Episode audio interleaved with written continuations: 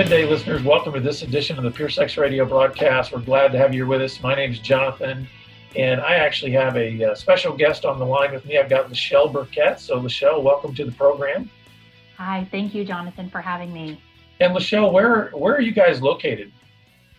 Uh, we live um, in Knoxville, Tennessee.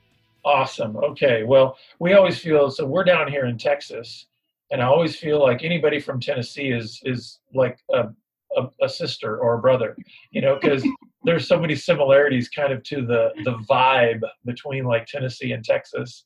Uh, although I think a lot of Texans here, so yeah, I actually think you have a little bit more green than we do, at mm-hmm. least year round. We tend to get kind of brown in the summertime, but um, yeah, I've heard good things about Knoxville, and and we're glad to have you on the program. And and I don't want to waste any more time because I, I really feel like the the topic that we're going to talk about today um, I think it's going to resonate with so many women in our audience because um, I would love for you first to be able to just kind of introduce yourself to our audience so that they can know how how you got to this place in your life where you're helping women uh, and wives to be able to know how to how to work through the issues of betrayal, work through the healing to get to a place of wholeness and health. And so why don't you give us a little bit of backstory on on how you got to this place?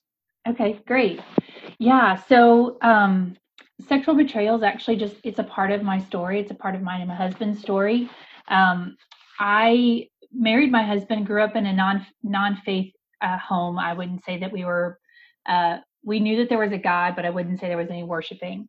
Um, but we, my husband and I, started dating, and eventually we got married. And about two years into our marriage, uh, he came to me actually and confessed about his his struggle with pornography, and it had been happening. At that point, he was um, 28 years old and had confessed that this this struggle, this battle, had been going on since he was about nine or 10 years old. Is when things really started to escalate for him.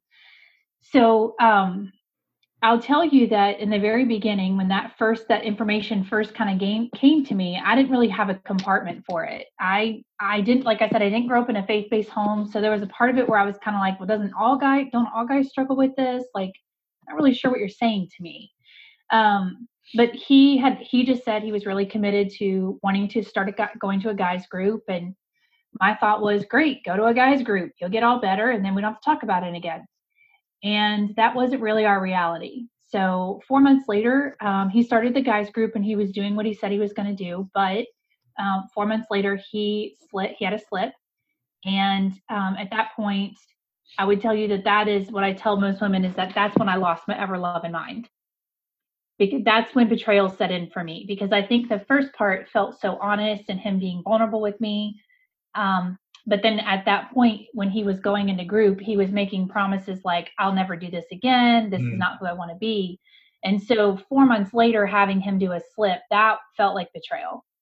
Um so go ahead. Kind of the what's the old saying you know fool me once shame on you. Mm-hmm. fool me twice shame on me kind of a thing. Absolutely. And it absolutely. sounds to me like that's kind of what you were going through it's like oh hey before this felt like you're really going to do something about this. But the fact that you willfully went and did this again, that has a different flavor to it, right? Absolutely. Yes. Especially knowing, I mean, there was obviously when he started group, there was certainly a conversation of, I don't really like this. Like, I think I was, I think I communicated that I wasn't supportive of a porn habit. So for him to go and, yeah, have a slip was really painful. So what did what did mm-hmm. losing your ever loving mind look like? Oh, it's a great question. Um, it, if I could be honest, it changed hour to hour. Yeah. Um, there was certainly uh, there were moments of total rage. I felt completely out of control. I felt like the world was crashing in on me. I felt um, ignorant. Uh, there was certainly a ton of you know negative thoughts and things that were happening for me on the inside um, weeks later, it progressed to doing things that were so out of character for me. I started driving past the church that he was meeting at, trying to figure out if he was actually going to group mm-hmm. because I swore that he was lying to me. Like, okay, if you're going to lie about to me about that, then you're going to lie about all these other things. Um, and I was constantly just grilling him for questions. I wanted information. And knowing what I know now, in the moment, I, I do truly believe my husband was attempting to be as honest as he could he really just didn't have the skills. And what I wanted him to do is I wanted him to make the pain stop. Mm-hmm. And he didn't have the ability to do that. That it was I was asking him to be a superhero and a villain all in the same place. And so um, it really had us in such a place of tug of war. And so that's what I mean by losing my ever love of mine was I I really felt like I was so out of myself. And don't you think it's also pretty common that a wife would have a response to this, you know, especially like when you said, hey, first kind of confession and disclosure felt like, oh, there's there's yeah, something's going to change here. That's good. When a slip happened later on and you really felt that the fuller weight of betrayal of that, do you think it's pretty common that the response is that it really is about you?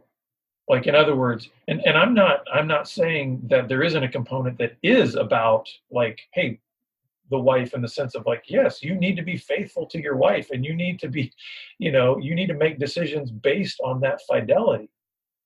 But would you say that sometimes there's a there's a component that makes it almost like he did this purposely and only against me absolutely and not maybe able to see that man there's a whole backstory to his problem that wasn't even ever connected to you to begin with. Now, can you walk us through that in terms of what your experience of sort of learning through that was like, in terms of going from the first initial, he did this against me, to being able to maybe see a fuller picture down the road? What was that journey for you, for you as a wife?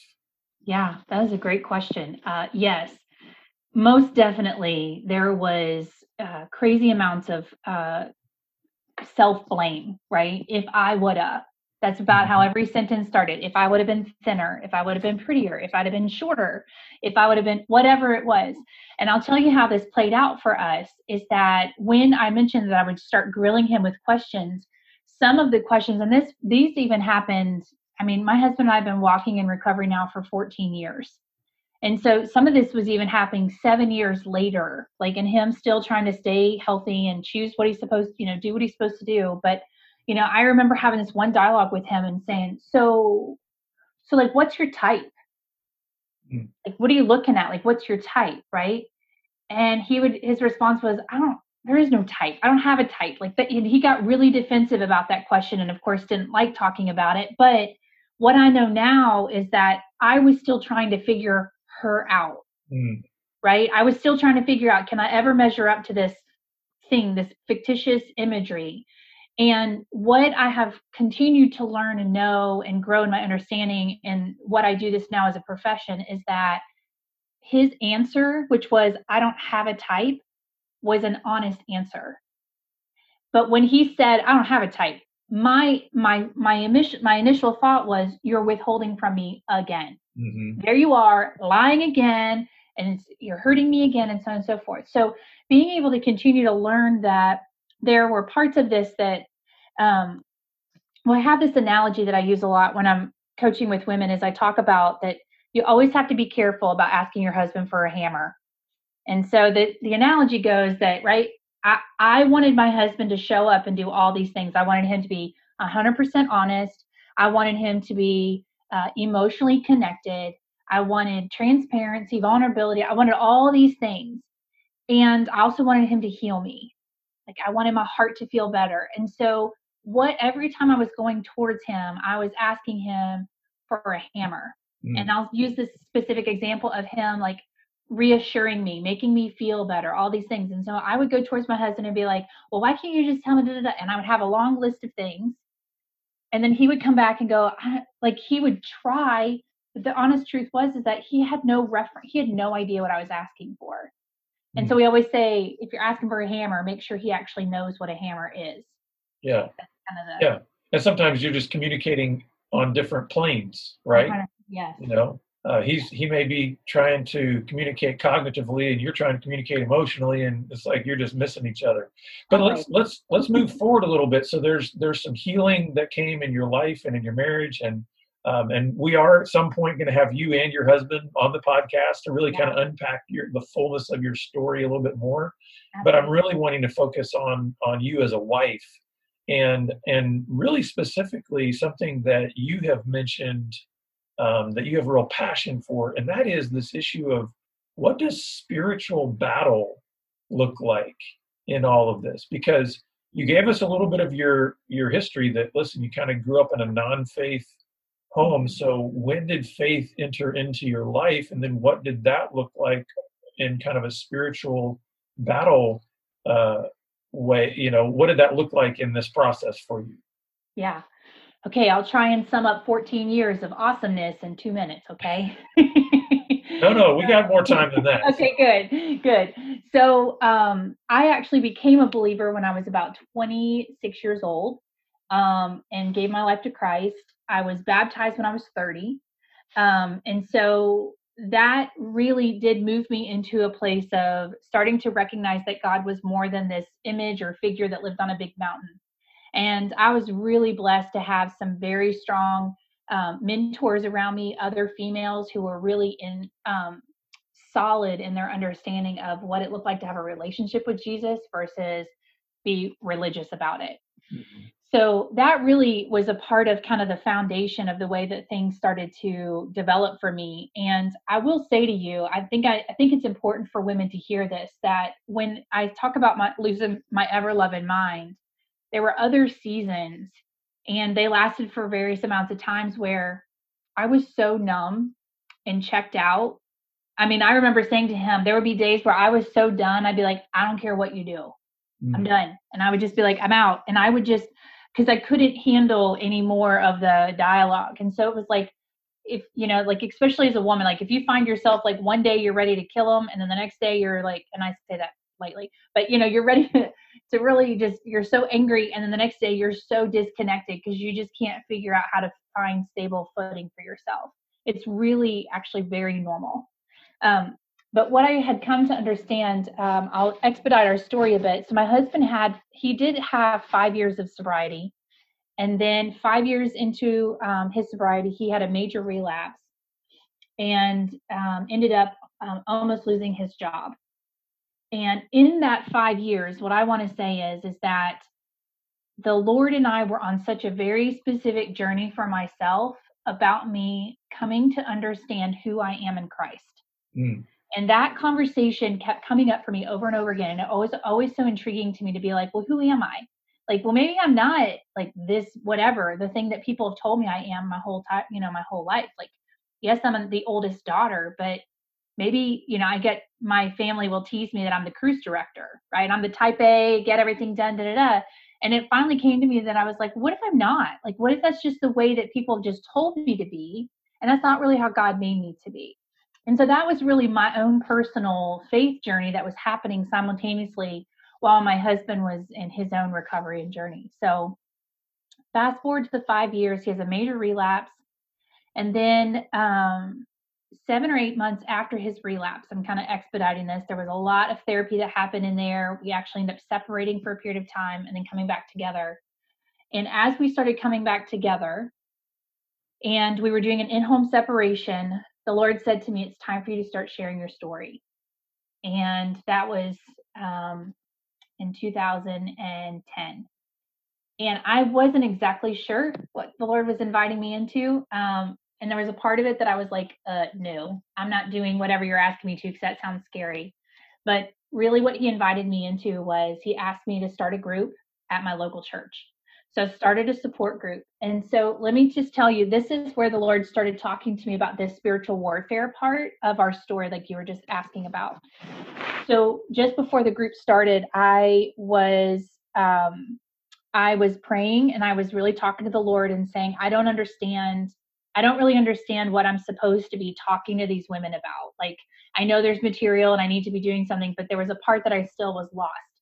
And I'm going to just kind of boil this down. And really, what the Lord was showing me was that the words that I felt like He said to my spirit was, Lachelle, I have given you and Garen very specific weapons, very specific gifts that are weapons in this world. And the two of you have been hacking each other to death with these weapons. And what I want you to do is, I want you to turn and face darkness and use them side by side. And that was the moment that I knew that the Lord was calling us and revealing to me that there was more to be done. And so, what I know to be true is that there's actually two battles happening for us, specifically with couples that are facing betrayal. The first is that there's a tactical, I would say, tactical type of attack, which is more of the the here and now, the culture, the world we live in. The porn industry is after us, like they want us to be addicted to their product.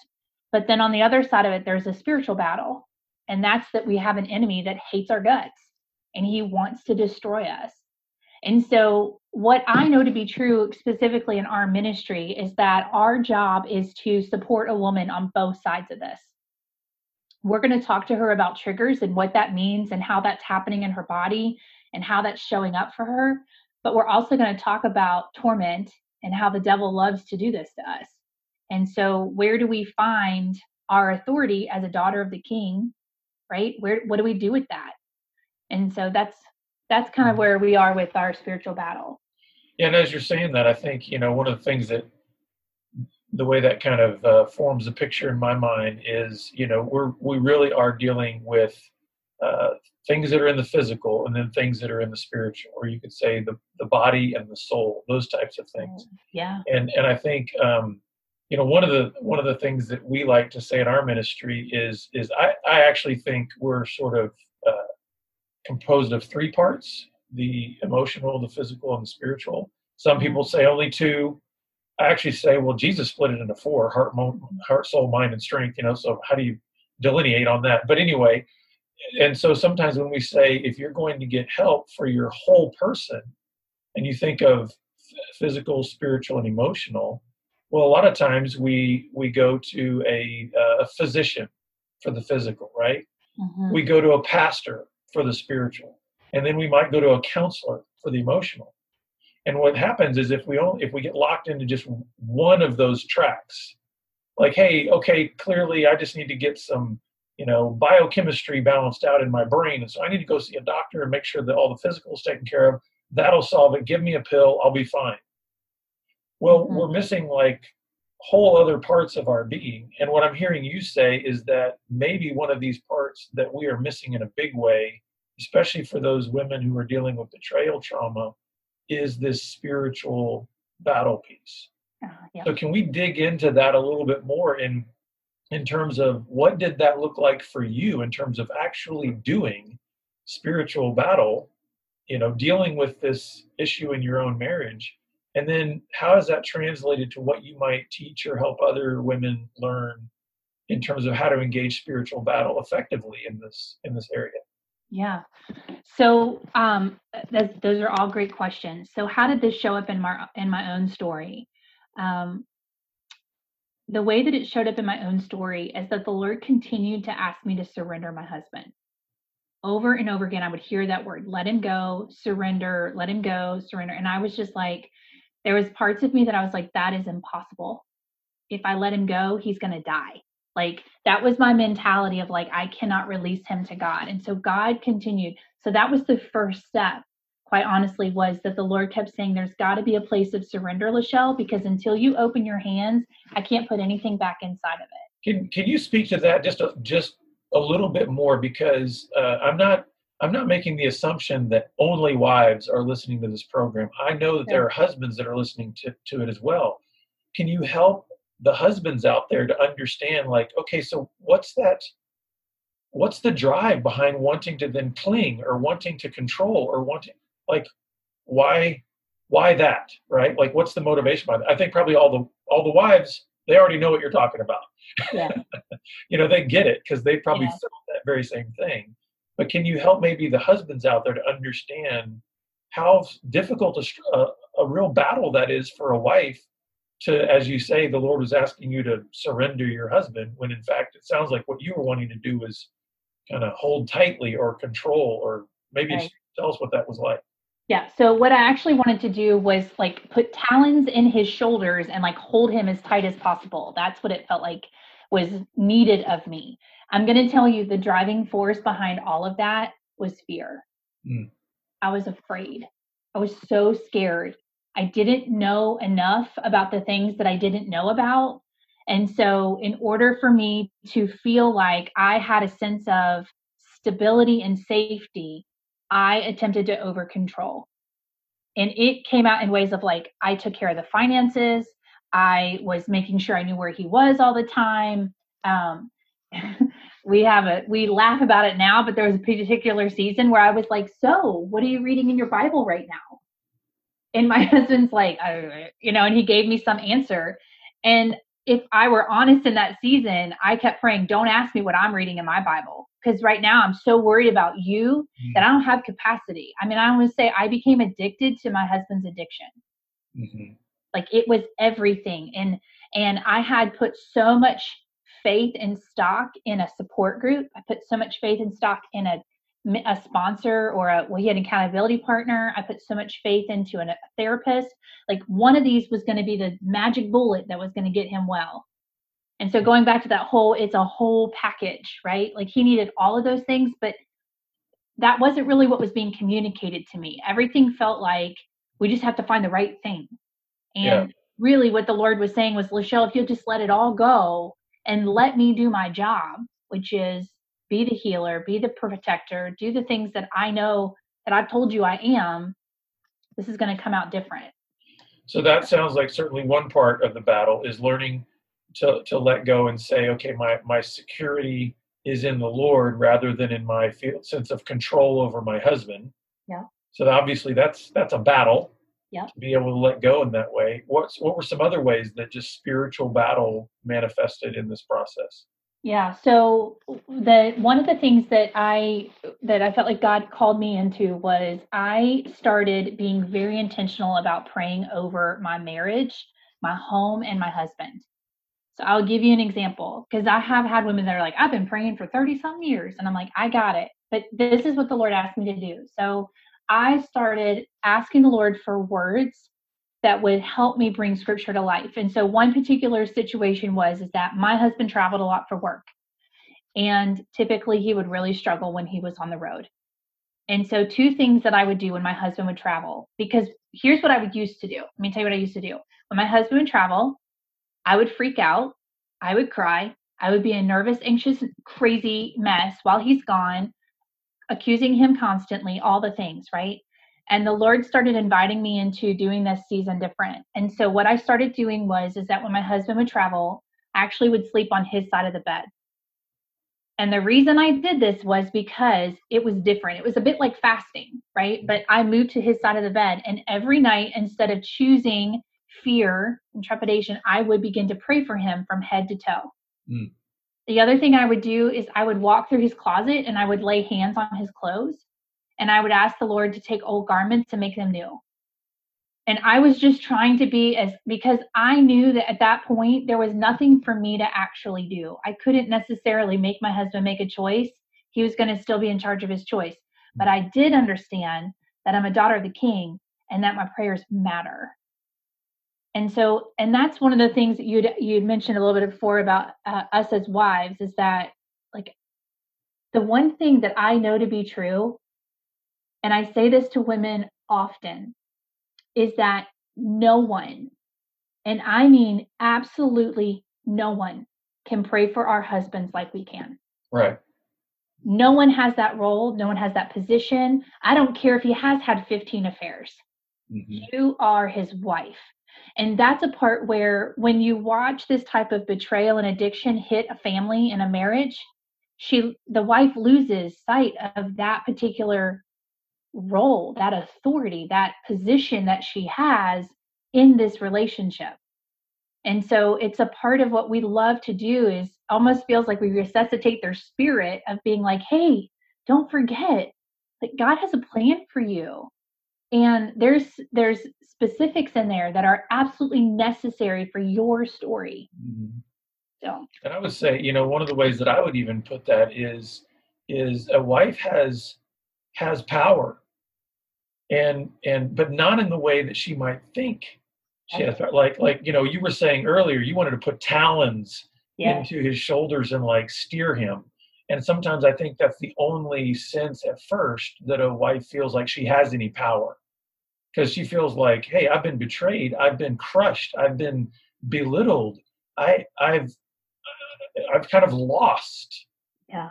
And I think what you're saying is when you when you sort of begin to understand the spiritual battle that can go on, a wife has a position of power that no one else has in her husband's life. Yeah. But it's a power that doesn't come through coercion. It's a power that you're saying comes through prayer. Absolutely. And and how do you help wives um, not just sort of acknowledge that, but enter into that? Because I can only imagine how just scary and confusing and and maybe even just difficult that that can feel like to invite to say that's where your power lies. When a wife is saying no my power lies in having every single detail of his agenda mapped out and making sure i know exactly where he is and what he's doing and you know what i mean? How do you help wives make some of that shift? Yeah.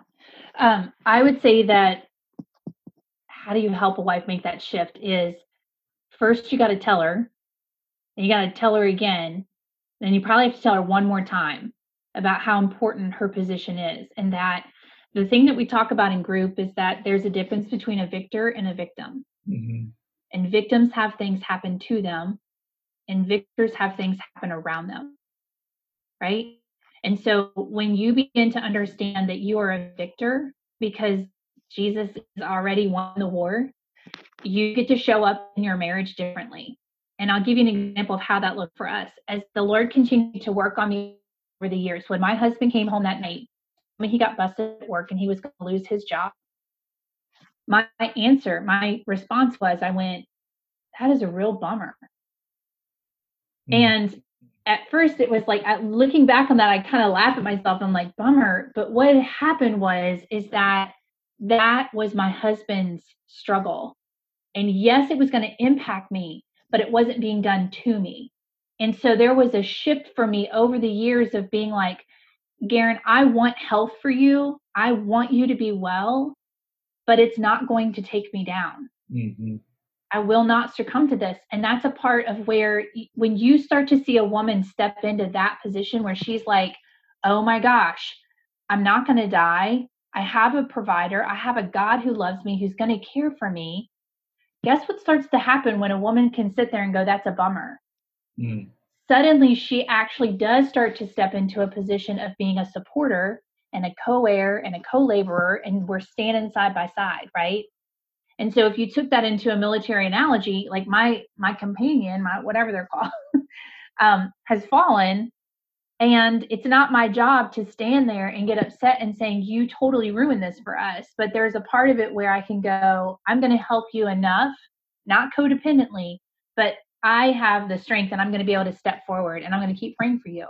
Mm-hmm. And I'm going to tell you that there are resources out there and you need to go do it. That's good. Well, we've only got a couple of minutes left, but I just wanted to ask if there's if there's anything else that you would want to say in this particular space of, of dealing with spiritual battle for wives out there. And then we'd love to be able to uh, point people to your resources. So if you can just let the, the wives know about your ministry and how they can get connected, we'd love to share that. Okay, yes.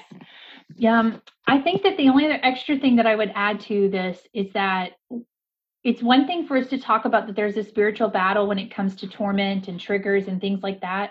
But we also have to understand that the devil will come after us in so many different ways. He'll come through, he'll come at us with infidelity, mental illness, addictions, uh, anxiety. There's so many different ways that this manifests in a in a particular marriage. And so it's like what I oftentimes I will see is that women will have, or the husband, the addiction in itself, the behavior, the sin may be in check, but there's still something off. Mm-hmm. Like, and she's still battling so much.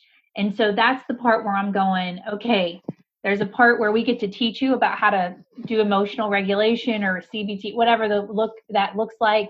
But then there's also part of this that this is another way that the devil has kind of kicked in the door and he's coming in and taking over. And so that's just there's it's a it's big but it's not big because once you get his once you get his strategy it's pretty easy to be like and we're done here. yeah. And and I've I've always liked to say and I've heard it said many times before you know the uh, the the devil doesn't hasn't changed his strategy from the beginning. He's just persistent. He's been around longer than the rest of us, you know. Absolutely. So he knows how to leverage those those touch points that are going to create uh, distraction and distortion. He's going to distract us from what is good. He's going to distort what is good, and then he's going to try to create division. And he absolutely wants to create division, not not only in your marriage but in yourself right? Which is why I think it's important that previously you had really mentioned how vitally important it was that you went on a journey of understanding your identity in Christ. Because when we understand our identity in Christ, we are whole. We're made whole. And therefore it's like we can we can so much more easily recognize all of those distractions and distortions and divisions that the enemy wants to bring because we're going, wait a second, you're trying to break up the wholeness that I have in Christ. And nope not going to happen. You know we can we can yes. fit much better when we know who we are in christ. So tell us how we can uh, send people your way. How, how can ladies get more help and more resources from you? Yeah. So our ministry the name of it is called hope redefined and our website is hoperedefined.com um, they're welcome to get on the website and check out the things that we offer to support women we do online support groups so we support women all over the world um, but we do online support groups. We do one-to-one coaching, and that is my. The, you'd asked about credentials earlier, but I am a I am a certified. Uh, I'm a professional coach, and I have an emphasis in recovery and betrayal trauma. I've also been trained by APSATS, if you've heard of that before, the Association of. I always write it down because I always want to mess it up. So the Association of Partners of Sex Addiction Trauma Specialists. And so I think you've had Barbara Steffens on here before. Yeah yeah so barb is a part of that organization so um and then uh, so yeah so our website is hoperedefined.com we do the groups we do uh, one-on-one coaching and the last thing we do is we offer uh, we actually do a retreat twice a year and that in and of itself we call it an intensive healing retreat and that's what it is but a big portion of what we do is this spiritual warfare conversation and we start to equip women with the tools that they need to go back and live in this position in their homes. And so yeah. our next retreat is scheduled for October 22nd, 2020, and we usually offer two a year. Okay. So. Well, Lachelle, praise God for what He's done in your life and in your marriage. Um, we are grateful for how you've um, responded in obedience to Him to now use your story and use what He's done in your life to help others. So, thank you for that, and thank you for being on the program today. Yeah, thank you. I appreciate it. Yeah. Well, listeners, you know we're always glad that you're with us, and uh, we look forward to seeing you back here again next time on the Pure Sex Radio broadcast. Take care.